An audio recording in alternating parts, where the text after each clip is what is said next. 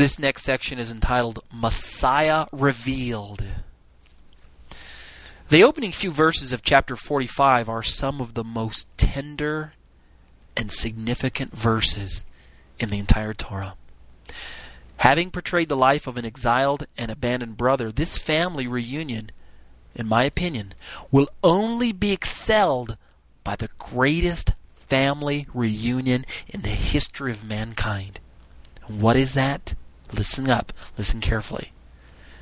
The reunion, the reuniting of Yeshua and his immediate family, that is to say, the Jewish people.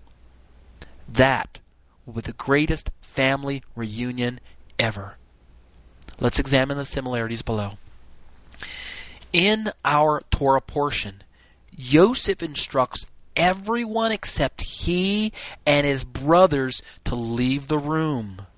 Joseph has realized that he can no longer hide his feelings for his brothers. He realizes by the Spirit of God, I believe, that the time has come, the time is now to reveal his true identity to his brothers. Why? Because his brothers have come to the place where their hearts are tender, their souls are aching. They realize that they have wronged the family, the father, the brothers, and they are desperately seeking restitution. It is this place, I believe, that Joseph sees fit to unveil the mask, to take off the makeup, to remove his, his Egyptian garb, and press in close to his brothers. In this suspenseful moment between immediate family members, Joseph discloses his true identity to them. Ani Yosef. I am Joseph. Silence. Astounded and speechless at the impossible, his brothers could not answer him. The moment is surely heart rendering and, and moving. And Yosef doesn't want them to risk misunderstanding him any more. He bids them closer. Gather closer. Come close to me, close to my heart. He whispers ever so gently, I am Yosef, your brother, whom you sold into Egypt. I believe that you could have heard a pin drop in the room that day as his brother's eyes were opened to the truth. Here before them, their brother the one whom they wronged, the one whom they forsook because of, of his silly predictions of leadership, the one considered by them as least significant, the one beloved of their father. He was now standing before them alive and proclaiming to forgive them. He didn't seek to harm them it is significant for us to realize the, the power and magnitude of love and clarity of soul that true forgiveness and restitution carries with them. Such a powerful lesson for us to realize. As it was for Yosef, allow me to be so bold as to make a prediction. I'm not trying to say I'm a prophet. But with the Torah picture in front of us, I can't help but speculate. As it was for Yosef and his brothers that moment, so I firmly believe that it will be for Yeshua and his brothers that day as he draws them close and speaks to them tenderly. Ani Yeshua. I am Yeshua. At first, it may also seem incredible to them as well. But as his brothers learn of his true identity, that he was not merely some insignificant carpenter from Nazareth or just another good rabbi, that he was not speaking under his own influence when he told them of the power in becoming a servant that it was the will of the Father that allowed them to do him injustice. that he had been placed in a position, Jesus himself, of suffering and leadership. Why? To preserve their very lives. Then the Jewish people will also finally and corporately become reconciled to their long lost brother Yeshua. Amen. Won't that be a wonderful day? Consider what the Torah has to say in the prophetic book of Ezekiel. Quote, And I will bring you into the wilderness of the people, and there I will plead with you face to face. Like as I pleaded with your fathers in the wilderness of the land of Egypt, so I will plead with you, says the Lord God. End quote. That's Ezekiel 20, verse 35 and 36, as rendered from the KJV.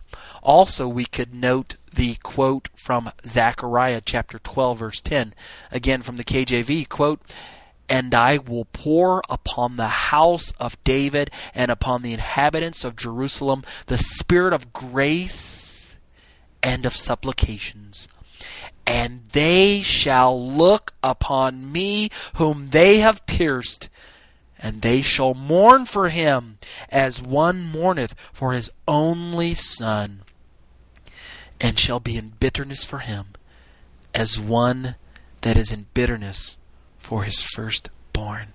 End quote. Hmm. Now, in these particular passages, Hashem is speaking surely about a time when corporately the nation of Israel must contend with the Lord in truth. A revelation between God and the children of Israel, the people of Israel, the Jewish people according to the flesh. Is Yeshua the Messiah? they must ask themselves, just like the brothers had to ask themselves, is this Joseph? And if so, is Hashem the one who sent him to preserve their very lives 2,000 years ago? Is Joseph the one that was sent ahead of us to preserve our lives in this moment of crisis right now? Is this the very same brother that we rejected standing before us today? Amazing, isn't it? The pleading that the Torah mentions is the same pleading that both the Father and the Son proclaim as an echad, as a unity, as a oneness. The very same pleading that I believe is taking place this day. Matthew chapter 11, verses 28 through 30, quote, Come unto me, all ye that labor and are heavy laden, and I will give you rest. Take my yoke upon you, and learn of me, for I am meek and lowly in heart, and ye shall find rest unto your souls. For my yoke is easy and my burden is light. We know who's speaking there. It is Yeshua. So often we've um, applied these verses to ourselves as we find ourselves burdened under the yoke of sin. And it is true that these verses apply to us. But how much more do they apply to the Judeans, the Jewish people of whom Yeshua is their brother, of whom they have suffered under the burdens of their own sin for all these years. One day they will take his words to heart as they as as they discover the long lost brother that they abandoned 2000 years ago. This next section is entitled Personal Application. The lesson for us today is clear. Carrying the burden of guilt and shame are unbearable. God never designed for us to to to carry that.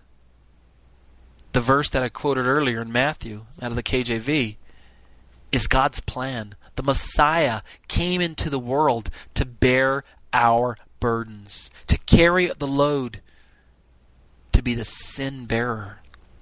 Sin is a yoke that is too heavy for us to carry. We were not designed to carry it, even though it is in fact our fault that we are carrying the burden. Mankind disobeyed. It is man's fault that we are sinners. God did not create us this way. But sin is a yoke that is too heavy for us. We will crush. We will be crushed under its weight if we do not seek some sort of redemption. Similarly, running from the truth of Hashem's anointed one will constantly wear us down and eventually lead us to the point of our own destruction. God did not design us to run from Him. We were not created to function this way. Hashem has decreed that in order to preserve life, we, you and I, must place our trust in His anointed one and allow His forgiveness to transform our hollowness into the reality of His righteousness, full measure. Joseph's brothers needed a supernatural change in their spiritual makeup. They were broken, wouldn't you say? And the internal confession of the brothers, coupled with the forgiveness of Joseph, was in fact the conduit by which the Ruach HaKodesh made that possible. We're witnessing, as we read the Torah portion here, the transformation of the brothers. Right before our very eyes, they are being forgiven. And it is a forgiveness that is therapeutic, it is a forgiveness that they needed. They were dying under the burden and yoke of the guilt and shame that they had suffered because of the dishonesty that they had been involved in. Although the Torah does not explicitly state that each brother confessed and asked for Joseph's forgiveness, it is implied in the confession of Yehuda, their spokesman. He's speaking for them. And as his as their spokesman, he's necessarily conveying each individual brother's confession to Joseph. In fact, if you allow me to jump ahead just a little further into the Torah at Genesis 50, verse 15 through 20, it's not in this week's portion, but it's in the next upcoming portion. We're going to find that for the brothers, like so many of us today, even though forgiveness had been granted on their behalf, even though they are changing into the men that they are called to be, they still sometimes wrestled with the concept of total and complete restitution. You and I do that as well. We know that God has forgiven us through Yeshua, and yet there are times when we still wrestle with the reality of that. We we fall again under the uh, under the weight of our own guilt and shame, and and we have to be reconciled to the Spirit once again. I'm not saying we get saved all over again, but we have to be restored. Joseph's brothers, as we read through the Torah portion, received a revelation of the plans of Hashem, brought on as the sod melted away. To reveal this simple truth beneath, listen to it. Here it is. One was chosen from among the rest and singled out to preserve the life of all. End quote. That's it. That revelation is being uh, made apparent to them now. Joseph was was called out from the brothers by the father, not Papa Joseph or Papa uh, Israel, but rather by the heavenly Father. Joseph was singled out to become the the um, the preserver, the savior of the family, so to say. And allow me to pull a quote from the Stone Edition ArtScroll Tanakh by Mesorah Publications. It has this to say about the reunion quote, When Joseph said, I am Joseph, God's master plan became clear to the brothers. Everything that had happened for the last 22 years fell into perspective so too will it be in the time to come when God will reveal himself and announce, I am Hashem. End quote. The veil will be lifted from our eyes, and we will comprehend everything that transpired throughout history. End quote. Now, the um, the ArtScroll is quoting the Chafetz Chaim. He was another famous rabbi, a famous sage who lived uh, a long time ago. But isn't it interesting that the quote from the Stone Edition Tanakh, which by the way was written and published by Jewish um, uh, uh, uh, publishers, by authors, in other words, non Christians, is what I'm trying to say. And they also recognize that the reunion between Joseph and his brothers is a type and shadow of the reunion that's going to take place between God and the Jewish people as a whole. Now, they call this reunion between God and the Jewish people, but we who name the name of Yeshua know that a reunion with God is in fact a reunion with Yeshua. Amen? Amen. I believe that the above commentary is in fact hinting in the right direction. However, today, as I mentioned earlier, unequivocally, to understand Yeshua, to catch a revelation of the Son, is to understand the Father. Only by placing one's faithful tr- or trusting faithfulness in Yeshua can one ever ever ever hope to catch a glimpse a genuine glimpse, I should say, of the sweeping scope of humanity, thereby comprehending the will and the plans of Hashem. To know Hashem today, one must contend with the Son. Once this surrender takes place, the blindness vanishes and a reconciling between family members, that is, between us and our Heavenly Abba and our brother Yeshua, takes place. Finishing up with the commentary in the Torah portion, Joseph's brothers now listened as he related how what they meant for evil God had used in creating a good situation. What have we to fear when things don't go the way that we planned? We scratch our heads today and we say, God, why is my life such a mess? Why don't things line up the way that you promised they would? Why am I such in such a predicament? Why consider giving up when our friends and family forsake and seemingly abandon us? Why do we do that? Certainly Joseph was susceptible to these thoughts and emotions. He was human. And he had good reason to experience them, if indeed he did. I'm not saying that Joseph uh, had the same doubtful uh, um, speculations, the ones that I just mentioned, but he had every reason to. And yet, our Father, capital F, has demonstrated time and time again that he is intimately interested in the well being of our lives, and that if we will earnestly trust in Him, He will take care of us. Yes, He will. And He took care of Joseph also. In fact, the parasha goes on to detail the events surrounding the reuniting of Israel to his long lost son Joseph. It's a happy ending after all. Israel meets the Pharaoh and he blesses him, further demonstrating the potential blessing that awaits those who show favor to Hashem's chosen few. You see, the Pharaoh was not a covenant member. He was not singled out by God to be a covenant recipient the way that Abraham's family was.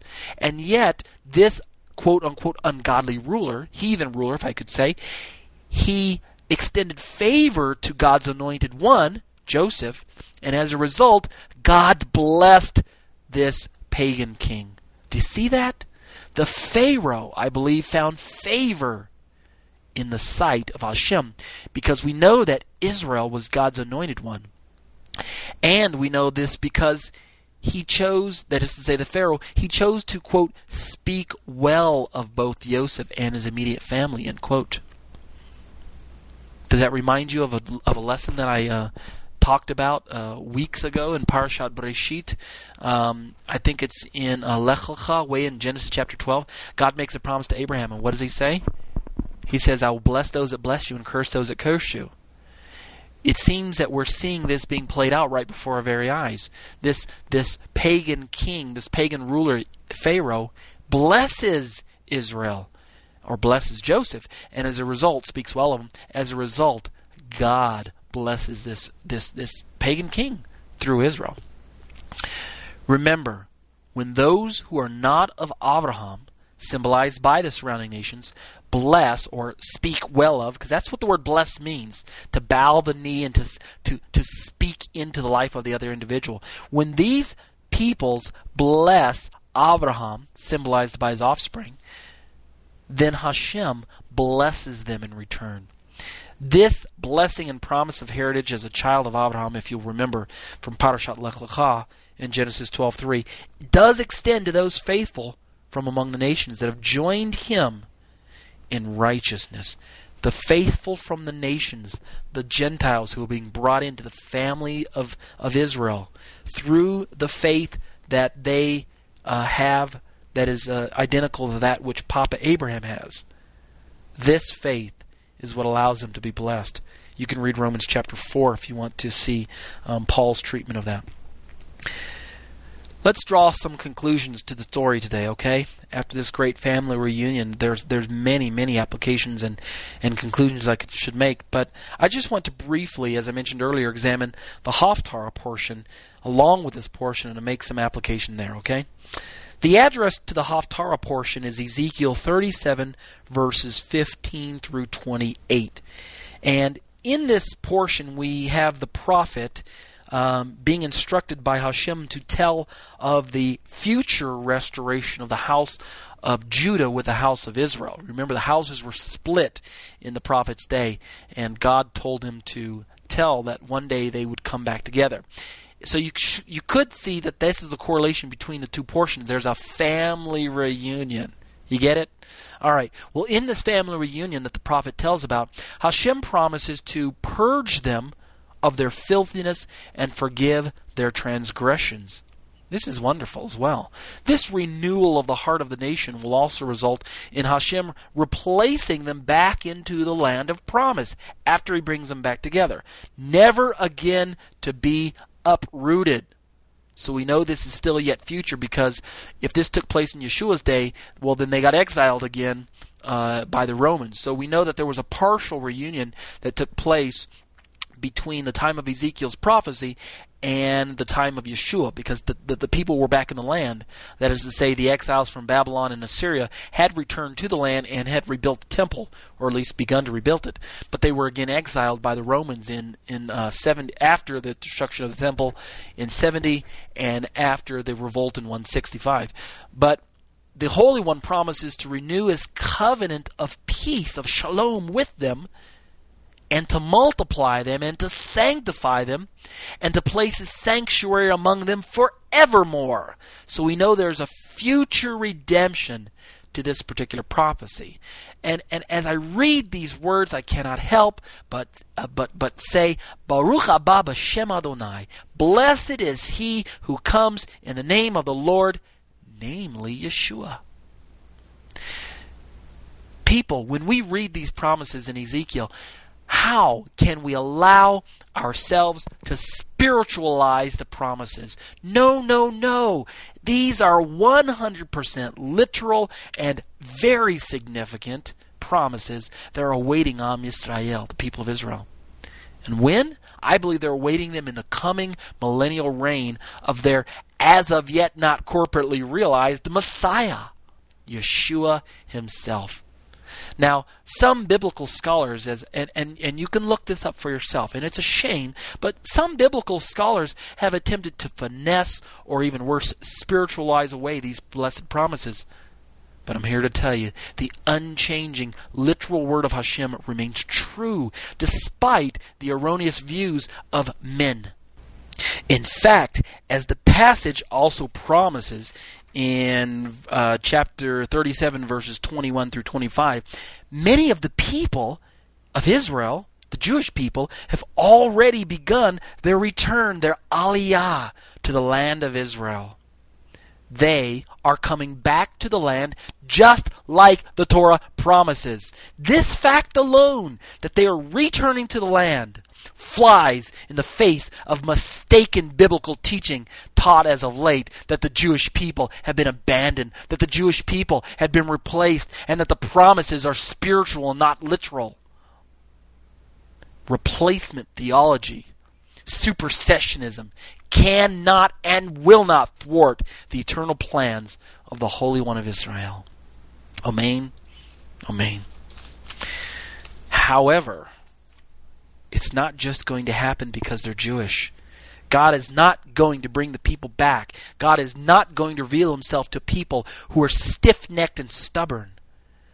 in order for Israel to come to the place where Hashem will deal with them as Joseph dealt with his brothers, they, the Jewish people today, must, like Yehuda, be willing to admit their guilt and shame in forsaking their brother Yeshua, and they must beg for his forgiveness. The wonderful truth is that not only is the long lost brother willing and able to forgive them, but he has already made the necessary provision for their forgiveness. The sacrifice has been made, the price has been paid, and the Father's arms are open wide, waiting for his long lost, estranged brothers to be reconciled to the lonely anointed Son that they forsook 2,000 years ago. He died and he rose again to demonstrate that Hashem sent him ahead of them to ensure the survival of the land and to preserve life. Yes, he will prove to them corporately and finally that what they intended for evil, God intended for good. May that day come soon. The closing blessing is as follows. Baruch atah Adonai Eloheinu melech haolam, asher natan lanu torat emet, v'chaye olam nata batochenu. Baruch atah Adonai noten haTorah. Amen. Blessed are you, O Lord our God, King of the universe. You've given us your Torah of truth, and you have planted everlasting life within our midst. Blessed are you, Lord, giver of the Torah. Amen. Shabbat Shalom. That concludes our show for today. Remember, because the Messiah has already come, the Torah is now a document meant to be lived out in the life of a faithful follower of Yeshua through the power of the Ruach HaKodesh to the glory of God the Father. It should not be presumed that it can be obeyed mechanically, automatically, legalistically, without having faith, without having trust in Hashem, without having love for God or man, and without being empowered by the Ruach HaKodesh. To state it succinctly, Torah observance is a matter of the heart, always has been, and always will be. My name is Torah teacher Ariel ben Lyman Hanavi.